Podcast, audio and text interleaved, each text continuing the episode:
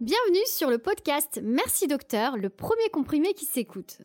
Dans ce premier épisode, le docteur William Berryby, gastro-entérologue, hépatologue et auteur du livre Diagnostic et thérapeutique du symptôme à la prescription aux éditions Viber, nous fera le plaisir de nous expliquer ce qu'est le microbiote intestinal. Ce terme doit sans doute vous dire quelque chose, mais est-ce que vous sauriez vraiment le définir? Devenu un véritable best-seller en librairie et sur Internet, le livre de Giulia Anders, Le charme discret de l'intestin, tout sur un organe mal aimé aux éditions Actes Sud, a permis de vulgariser des notions scientifiques parfois difficilement compréhensibles par le grand public. Giulia Anders, doctorante en gastroentérologie à l'université de Francfort-sur-le-Main en Allemagne, a publié son livre en 2017 et depuis 2,5 millions d'exemplaires ont été vendus. Ce livre a largement inspiré une très chouette exposition à la Cité des Sciences à Paris. J'avais beaucoup apprécié cette expo parce qu'elle était à la fois pédagogique et ludique.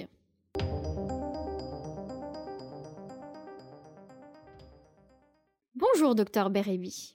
Alors, comment définir clairement ce qu'est le microbiote? Le microbiote, c'est en fait l'ensemble des micro-organismes, donc des microbes, que nous avons dans notre tube digestif.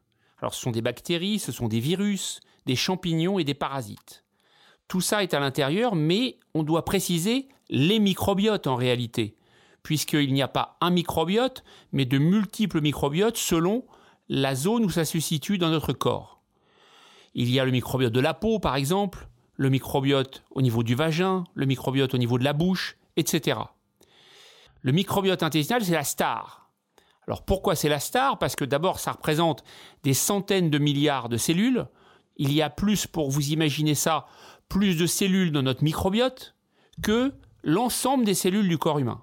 Si on imaginait le volume ou le poids que ça représente, on serait sur environ 2 kilos de melon, si on veut prendre une image. Si on prenait une métaphore ou un parallèle plutôt, on pourrait prendre l'univers des super-héros. Les super-héros, euh, il y a dans l'épisode notamment de Spider-Man et Venom, des symbiotes. Les symbiotes, c'est des extraterrestres maléfiques qui viennent envahir le corps de l'humain. Eh bien, le microbiote, c'est le pendant, mais positif et bénéfique chez l'humain. Depuis que je suis petite, j'ai souvent entendu le terme de flore intestinale. Est-ce qu'il y a une différence entre le microbiote intestinal et la flore intestinale? Flore intestinale et microbiote, c'est la même chose. Flore intestinale est l'ancien terme. Mais en fait, il y a eu des progrès récents de la recherche, notamment un travail, euh, une grande étude européenne dont fait partie l'INRA, qui a permis d'identifier véritablement ce qu'était le microbiote. Puisqu'avant, on cultivait les cellules, donc on avait peu de possibilités de savoir exactement quelle était l'immense richesse de cet univers. Et grâce à ces travaux de recherche, on a pu identifier 3 300 000 gènes de microbiotiques et plus de 1000 espèces, alors qu'avant on en avait identifié quelques dizaines.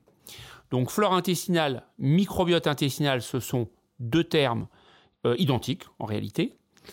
Alors vous allez me dire, ça veut dire quoi microbiote? Alors microbiote, ça veut dire micro, microscopique, donc c'est un univers microscopique, et biote vient du grec ancien biotos, qui veut dire vie. Donc microbiote, c'est notre vie microscopique.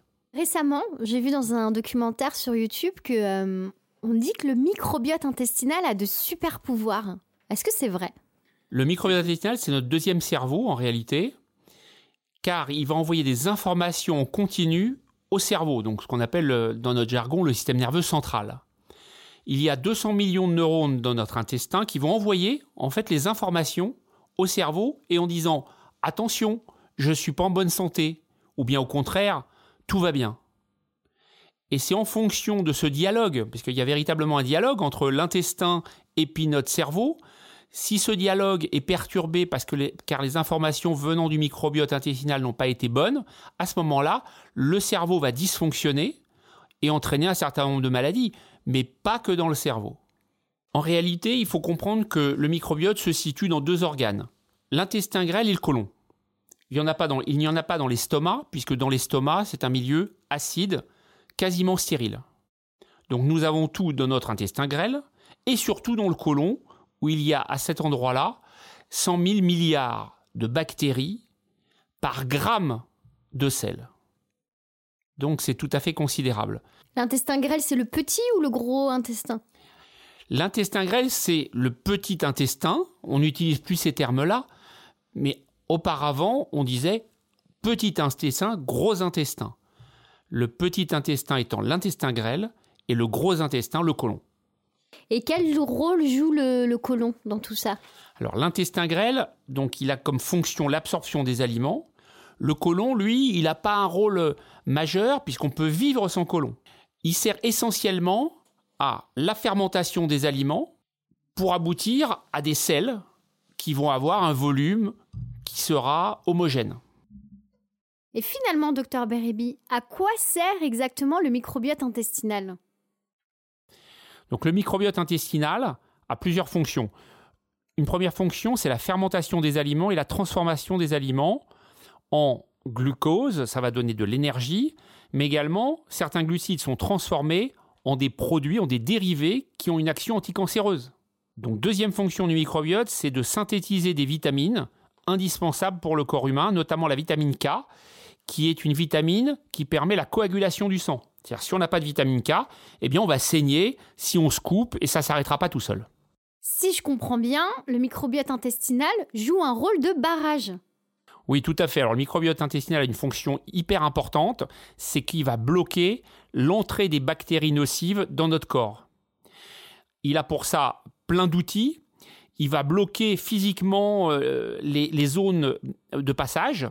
Et il a même des, missiles, ça paraît dingue, mais il envoie des espèces de euh, peptides, des peptides antimicrobiens, qui sont des missiles qui vont aller à distance détruire les bactéries qui seraient nocives pour notre santé.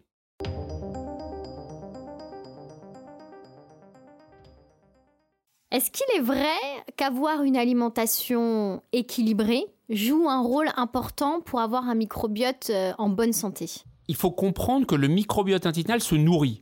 C'est un véritable organe vivant à part entière, qui a un rôle central dans euh, l'organisme humain. Ce microbiote a bien sûr besoin d'énergie, puisque c'est une, une petite usine vivante, et il va se nourrir. Et il va se nourrir à partir de notre alimentation. Le gros de son alimentation, ce sont les fibres alimentaires. D'où l'importance, pour avoir, dirons-nous, un bon microbiote, bien que ce terme soit impropre, il faut consommer donc des fibres alimentaires, notamment des légumes et des fruits. Ça, c'est extrêmement important. Maintenant, euh, on sait aussi, si on creuse davantage et qu'on est plus précis, on sait quels sont les aliments, de quels aliments notre microbiote est gourmand finalement eh bien, notre microbiote est gourmand notamment d'ail, d'oignons, de bananes. Il faut préciser quand même que ce serait trop simple si en mangeant beaucoup de bananes ou beaucoup d'ail, on ait un microbiote de bonne qualité. Le corps humain est beaucoup plus complexe que ça, et l'alimentation équilibrée, donc beaucoup de fibres, est un élément très intéressant et très important pour notre microbiote, mais cela ne résume pas à lui tout seul l'équilibre microbiotique. J'ai une question au sujet du jeûne. Euh, je ne veux pas ici évoquer le jeûne euh, d'ordre politique dans le cadre de grève de la faim, par exemple, ni le jeûne religieux euh, dans le cadre du ramadan, de Yom Kippour ou de Carême. la question que je me pose, moi, c'est le jeûne lorsqu'on dit, par exemple, qu'il faut laisser son, son estomac reposer pendant trois jours ou faire des jeûnes de 20 jours ou même les jeûnes avec un seul aliment les, mono-aliments en fait. On dit bah, on mange une pomme pendant trois jours, que de la pomme, et puis on voit ce qui se passe après. Est-ce que c'est une bonne idée, docteur? Est-ce que ça a fait ses preuves? Parce que même moi, ça m'a effleuré l'esprit, en fait, de le faire euh, après, par exemple, les fêtes de fin d'année, lorsqu'on mange beaucoup, ou après l'été, lorsqu'on on abuse parfois d'apéro, de glace, etc. Il y a deux questions dans votre question, à savoir que le jeûne peut soulager si on a trop mangé, évidemment. Euh, la meilleure chose à faire après un repas trop abondant ou avoir trop festoyé, ce qu'on a le droit de faire hein, par ailleurs, eh bien, c'est de jeûner un jeûne court de 6 à 12 heures selon les gens et selon ce qui a été consommé. Ça, ça améliore, mais essentiellement l'estomac, puisque l'estomac, c'est lui qui va avoir un problème en réalité lorsqu'on a trop mangé ou trop bu d'alcool il va pas se vidanger comme il, faut, et c'est pour ça que le jus de citron peut être utile. Mais c'est un cas précis. Par contre, si on revient à notre discussion sur le microbiote intestinal, le jeûne n'a démontré aucune incidence, c'est-à-dire que le fait de jeûner ne va pas modifier notre microbiote, en aucun cas. Alors docteur, je me pose une question. Si demain euh, je prends un rendez-vous avec un gastroentérologue, est-ce que je peux lui poser la question suivante? Est-ce que vous pouvez me dire si j'ai un bon ou mauvais microbiote? Alors j'aurais envie de vous dire oui, mais en réalité la réponse est non. Parce qu'en fait, on peut le faire, étudier un microbiote d'une façon poussée dans des centres de recherche. Et là, on peut faire une cartographie en quelque sorte du microbiote en identifiant exactement les bactéries, les virus, les champignons et les parasites qui sont à l'intérieur de chaque individu, du microbiote de chaque individu. Mais en fait, en pratique courante, donc en pratique clinique, celle que de praticien gastro-entérologue que je suis, eh bien, on ne peut pas le faire. Alors ça existe, mais ce n'est pas valable et ce n'est pas validé scientifiquement, car en fait, pour qu'une technique en médecine soit validée, il faut qu'on puisse la répéter, et donc c'est ce qu'on appelle une technique standardisée. L'analyse de notre microbiote intestinal sera possible en réalité d'une façon fiable dans 10 à 15 ans. J'en ai parlé récemment avec un chercheur de l'INRA qui me l'a précisé. Est-ce que vous pouvez me dire si tous les humains ont le même microbiote intestinal? Alors, je vais vous répondre par une question à votre question. Est-ce que nous avons tous la même empreinte digitale? Eh bien, il s'agit du même mécanisme, du même processus pour notre microbiote intestinal. Nous avons tous, chaque humain, un microbiote intestinal spécifique. C'est-à-dire que sur les 1000 espèces, bactéries, virus, champignons, etc., qui existent dans l'organisme humain, eh bien, nous avons tous 160 sur les 1000. Sur ces 160, certains sont communs à tout le monde et d'autres sont individuellement différents. Donc, si vous prenez un mathématicien, il vous fera un calcul précis, et donc il existe des centaines de milliards de combinaisons possibles, qui fait que techniquement, scientifiquement, chaque individu a un microbiote intestinal spécifique.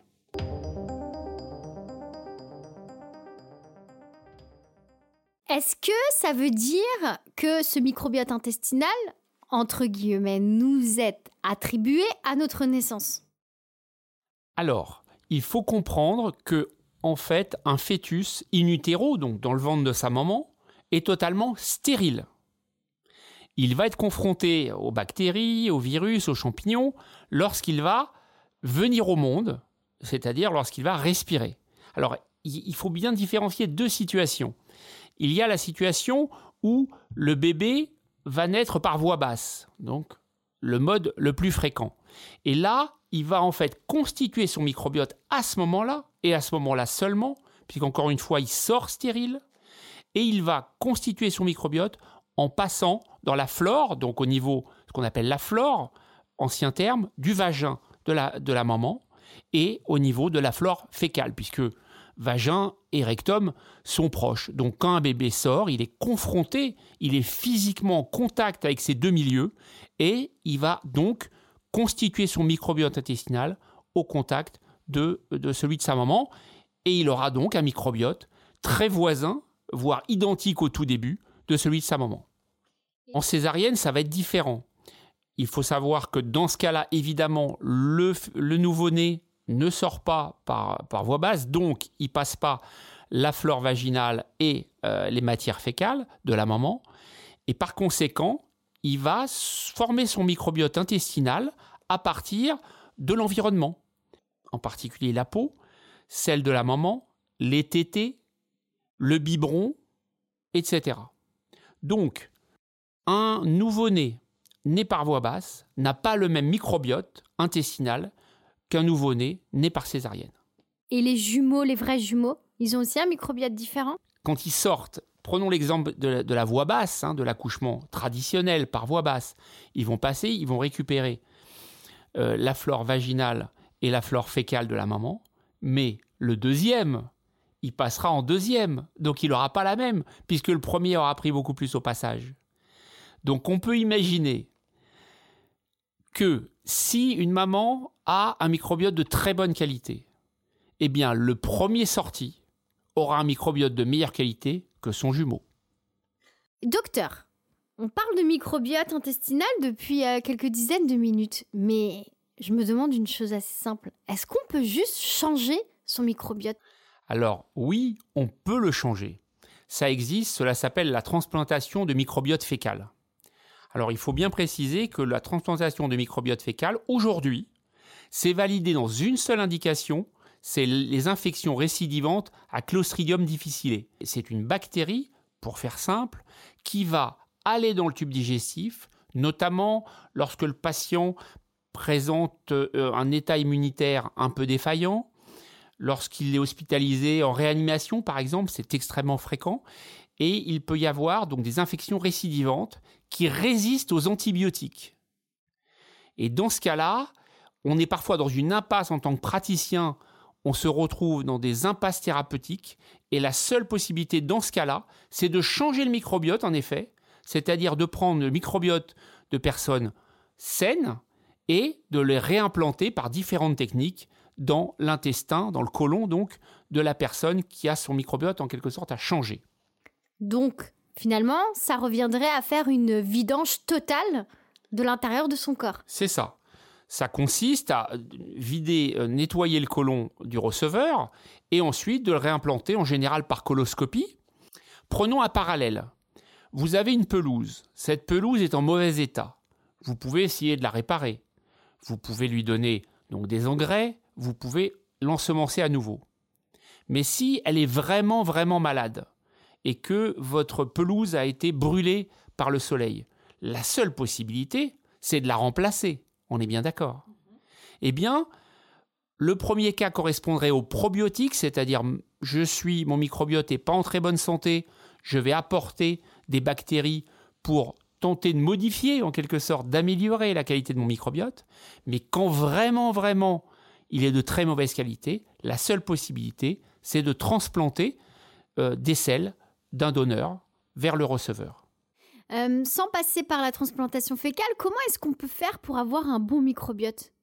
Alors, comment on peut améliorer son microbiote? On peut l'améliorer sous forme de probiotiques. Les probiotiques, c'est, vous savez, toutes ces gélules que vous trouvez en vente libre en pharmacie, sous différents noms, avec euh, différentes bactéries à l'intérieur. Est-ce que toutes ces, toutes ces gélules-là se valent? Alors, elles se valent pas toutes, mais la difficulté, c'est qu'il n'y en a aucune euh, qui a l'AMM, donc ce qu'on appelle l'autorisation de mise sur le marché, et aucune n'est remboursée. Vous êtes en train de me dire que les probiotiques qui peuvent nous permettre euh, d'améliorer notre microbiote ne sont pas remboursés, alors que récemment encore, on a eu des débats euh, assez importants sur l'homéopathie, euh, l'efficacité, etc. Oui, c'est une aberration. Alors, ce qui se passe, c'est qu'en fait, à l'échelon mondial, chaque labo sort des microbiotes différents, avec des espèces différentes et des quantités différentes. Donc, en fait, il n'y a aucune étude comparative possible entre les différents probiotiques, et, et pour le coup, c'est pas remboursé.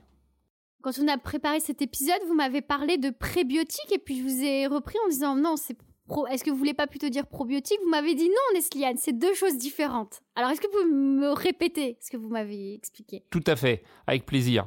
Alors, les probiotiques, hormis les gélules, on peut les trouver naturellement.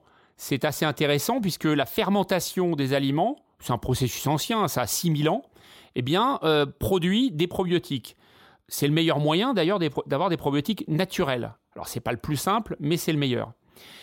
Et on peut en faire soi-même d'ailleurs. Vous pouvez, euh, chez vous, euh, moi personnellement, aussi fabriquer mes probiotiques. Mais comment exactement? Alors c'est très simple, je vais vous donner deux exemples. Le kéfir, c'est une boisson euh, issue de la fermentation du lait ou de fermentation des jus de fruits. Et ça, ça va aboutir à la fabrication de probiotiques. C'est une boisson en fait légèrement gazeuse qui est donc euh, élaboré à partir du grain de kéfir. Et en plus du kéfir qui n'est pas forcément évident à, trouver aujourd'hui, est-ce qu'il y a d'autres euh, euh, aliments qui proposent ou qui offrent naturellement des probiotiques? Oui, alors il y a les conserves au vinaigre ou lacto-fermentés au saumur que vous pouvez faire avec des cornichons, du chou-fleur ou même des épices.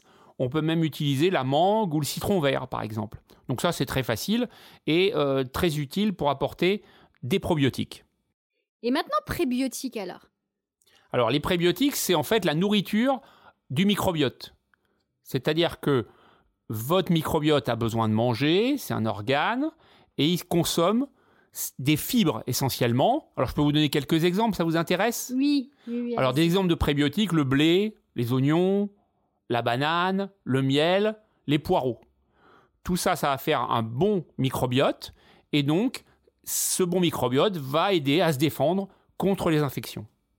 Donc en pratique, je conseille à mes patients de consommer des probiotiques, naturels ou sous forme de gélules, mais également des prébiotiques.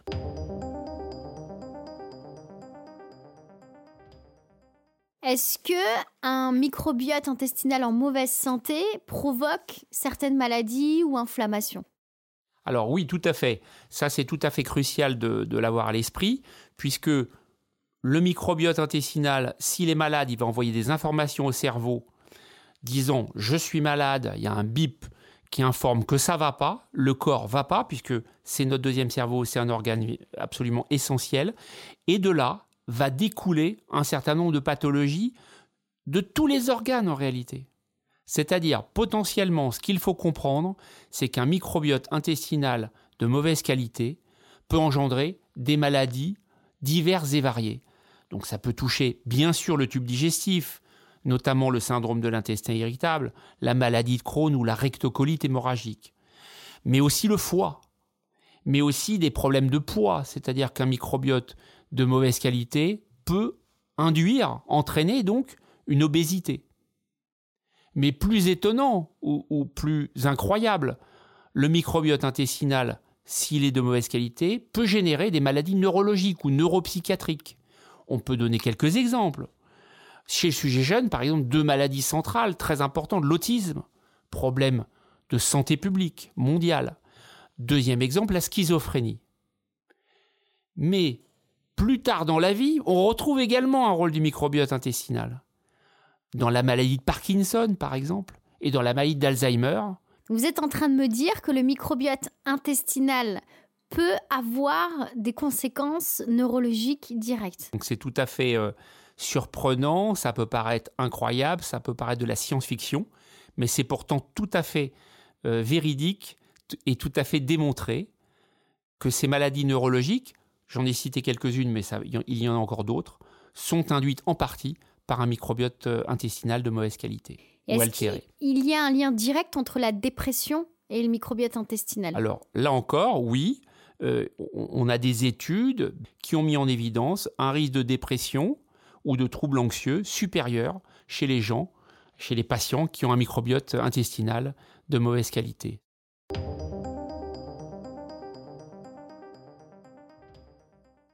Euh, alors docteur, est-ce que avoir des flatulences euh, tout au long de la journée, c'est le signe d'un microbiote en mauvaise santé?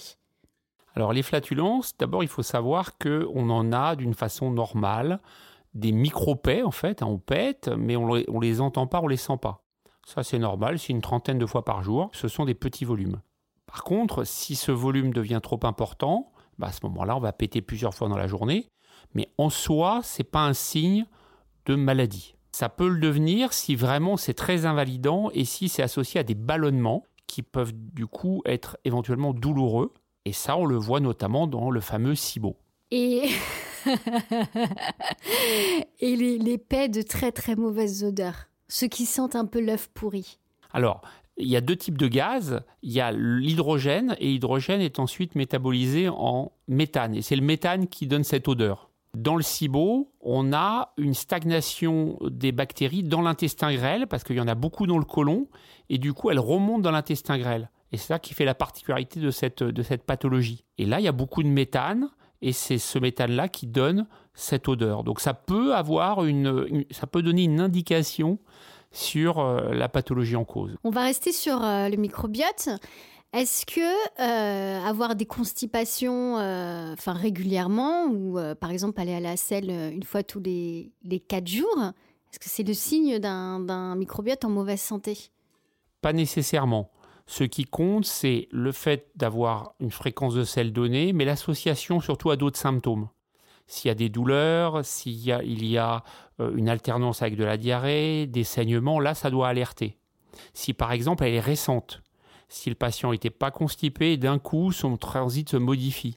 Ça, ça peut être le signe d'un obstacle dans le côlon, Donc par exemple un polype du côlon ou du rectum. Donc, euh, un patient ou une patiente euh, qui va à la selle une fois tous les quatre jours euh, depuis 20 ans. En soi, c'est pas inquiétant si c'est un symptôme isolé et qu'il n'y a pas d'autres symptômes associés, type saignement par l'anus, perte de poids, etc. Et justement, la couleur des selles. C'est quoi la, couleur euh, entre guillemets normale? Et est-ce qu'il faut s'inquiéter à partir d'un moment où euh, il y a une couleur un petit peu différente? Oui, alors il y a une échelle d'ailleurs euh, très amusante qui s'appelle l'échelle de Bristol, où là vous avez toutes les variétés de couleurs, un vrai nuancier fantastique, et vous avez également l'aspect des selles. On vous mettra un visuel sur Instagram. En ce qui concerne la couleur, la couleur doit alerter dans deux situations. Donc là, je ne parle pas du sang, je parle vraiment de la couleur des selles. Si elles sont très claires, c'est-à-dire blanches ou décolorées, c'est souvent le signe d'une maladie du foie, notamment une hépatite virale. Le patient doit consulter s'il voit ce type de selles.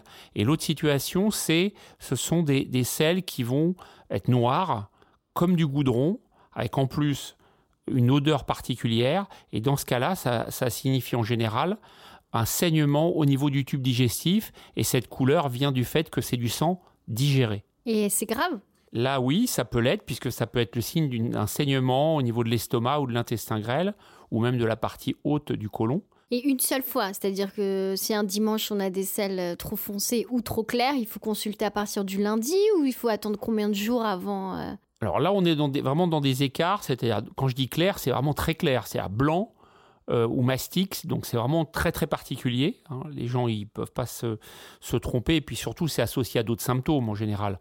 Ils vont avoir un début de jaunisse, les urines vont être très foncées, etc. Donc c'est pas isolé. Et dans l'autre cas, là ça peut être une hémorragie digestive, donc sans vouloir affoler les gens, mais ça peut être un saignement digestif.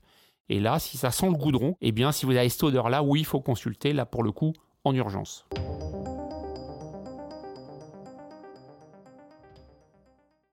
Alors dans ce podcast, le docteur Beribi nous fera le plaisir de répondre aussi à vos questions.